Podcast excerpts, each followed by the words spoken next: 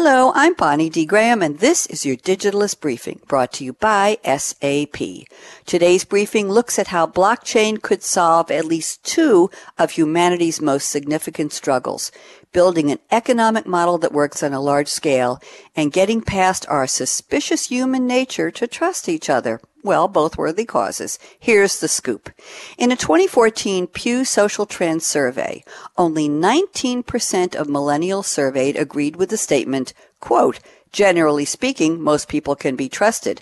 However, 40% of boomers and 31% of Gen Xers did agree with the statement. Millennials' lack of trust has been analyzed and debated.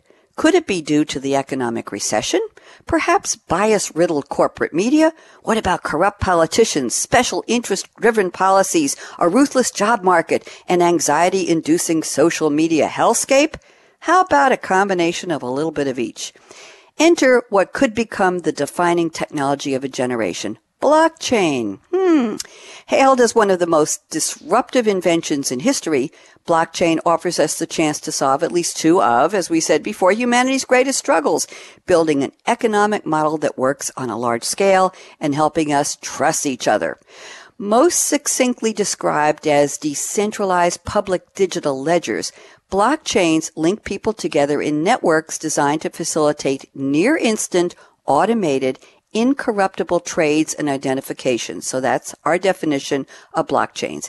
It's not surprising that the deeply distrustful millennial generation, that's right, we're saying that, is leading the charge in welcoming blockchain as the technology that can weave a new economic and social fabric. Here's a quote.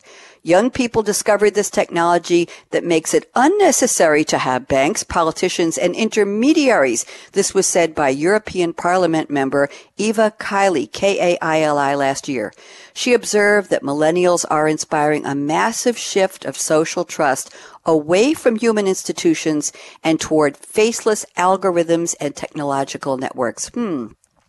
Author Adam Lent, L-E-N-T if you want to look him up, captured this spirit in his 2016 book titled Small is Powerful. He praised the role of technology in helping millions set up businesses, move into self-employment, and liberate themselves from the grip of big business and big government.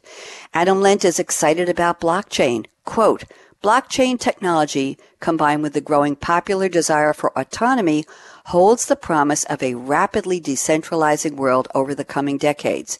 Many of the large hierarchical organizations that have dominated government and commerce since the early 20th century could face a life-threatening challenge, end quote. Well, blockchain is not just another tech innovation to make the existing global economy more efficient.